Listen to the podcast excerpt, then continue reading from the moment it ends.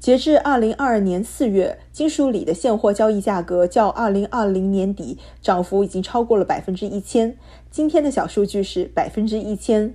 随着电动车的普及，电池供应链的规模化，原料抢夺必将引发新一轮的地缘政治角逐，同时又孕育着巨大的机会。今天我们从锂开始讲起，来聊聊减排时代的新石油——电池生产。小数据和玄，从小数据看大世界。我是小何，我是小玄。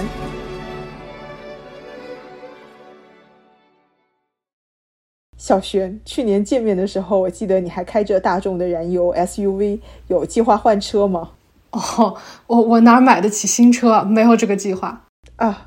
我我也因为穷。目前还没有，但是可以感觉到周围很多朋友都已经蠢蠢欲动了。比如说上周末刚参加完一个婚礼，新郎新娘的结婚礼物就是让大家随便捐赠，帮他们买一辆电动车。嗯，确实是要说最近几年生活中最大的变化，就不得不提越来越多的充电桩和电动车品类了。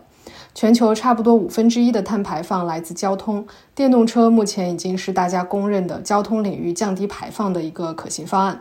电动车和燃油车，顾名思义，最大的不同就是提供能量的方式。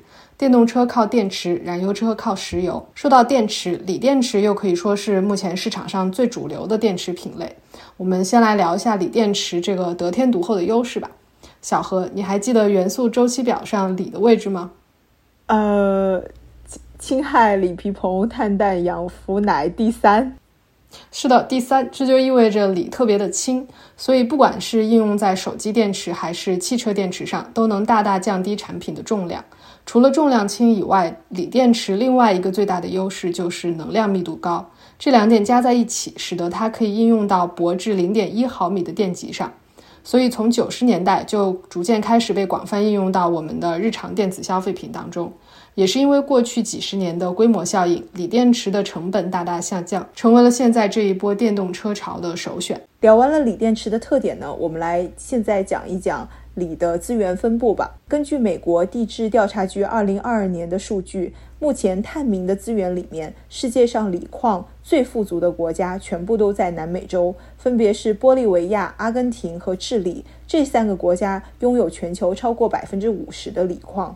这些南美洲国家的锂矿呢，基本上来自于盐湖锂矿。除了这种形式的锂矿，岩石锂矿则更多的分布在。更多的国家里面，比如说目前锂生产大国澳大利亚和中国。嗯，既然提到了锂矿，我想大家应该都会好奇，我们到底有没有足够的锂资源来供应这个未来可期的电动车市场？简单而言是够的。短期来说，根据麦肯锡的预测，二零二一年全球的碳酸锂需求是五十万吨，这个需求在二零三零年会涨到三百到四百万吨，也就是至少会翻六倍。当然，与此同时，供应端也在加速，新的开采科技以及回收技术也在迎头赶上。长期来看，目前探明的锂矿有八千九百万吨，如果按照一辆车十千克锂的平均需求来计算，大概可以造将近十亿辆车，和目前全球的燃油车。是在同一个数量级上的。另外，根据科学杂志的报道，海水基本上可以说是有无尽的锂化物，所以科学家们现在也在发展海水提锂淬炼的技术。嗯，现在我们来说一说这个一开始提到的价格问题吧。在二零一七年到一八年的时候呢，锂的现货交易也曾经达到过两万四千美金一吨的价格。那个时候呢，就已经有不少的机构开始预测未来电动车市场的强烈需求。呃，但是之后几年，虽然中国和欧洲对电动车的需求确实在扩张，但是市场发现呢，供应其实没有落后，所以到二零二零年，锂的交易价格呢，已经恢复到了五千美金左右。然而，从二零二零年十二月之后，锂的交易价格一度狂飙，在今年四月突破了七万美金大关，狂涨了十多倍，这就是今天的小数字了。这到底是为什么呢？首先是投资不足。在看到一八年开始逐渐回落的价格之后，不少投资人就把钱转移到了其他方向，以至于本来一些预计二零二五年投产的小型项目，因为缺乏投资，项目被停滞。下一个原因是供需关系。去年由于全球货运的紧张，货船上一个集装箱难求，导致锂的运输时间翻倍。与此同时，需求端还在增长。刚刚也提到了，中国是目前锂矿的主要生产地。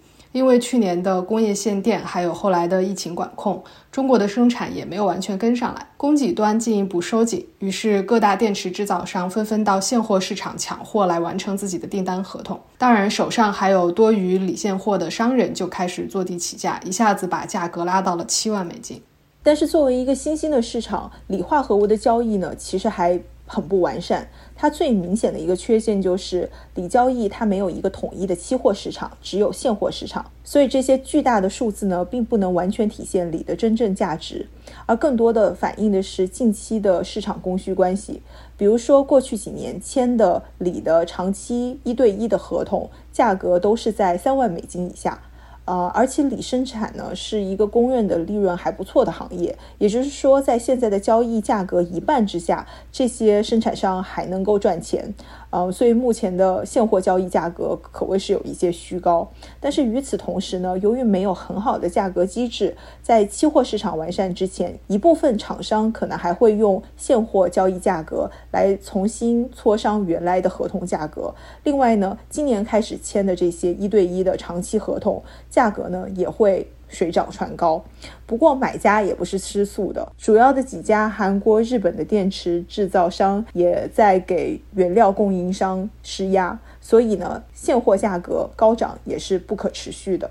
嗯，根据 S&P Global 的数据，在所有的锂电池所需要的金属当中，锂的价格波动对电池总成本的影响是最大的。锂的价格翻一倍，根据锂电池的种类不同，锂电池的成本最多会涨百分之二十五。正是因为这个原因，今年以来陆续已经有多家车企宣布涨价。啊，今年六月，特斯拉在一年中第二次大幅提高了它所有产品线的电动车的价格，其中一些车型的价格涨幅达到了六千美元。应对紧张的市场，目前多家主要锂矿都在积极扩产当中，有很多行业研究公司都表示，未来两三年内锂的价格会逐渐回调，所以长期而言需求可以被满足，但是中间会经历像近期出现的各种各样的价格波动。好的，今天我们粗略的聊了聊锂电池里面的锂电。池里面还有很多其他的金属，它们都有自己各自的故事。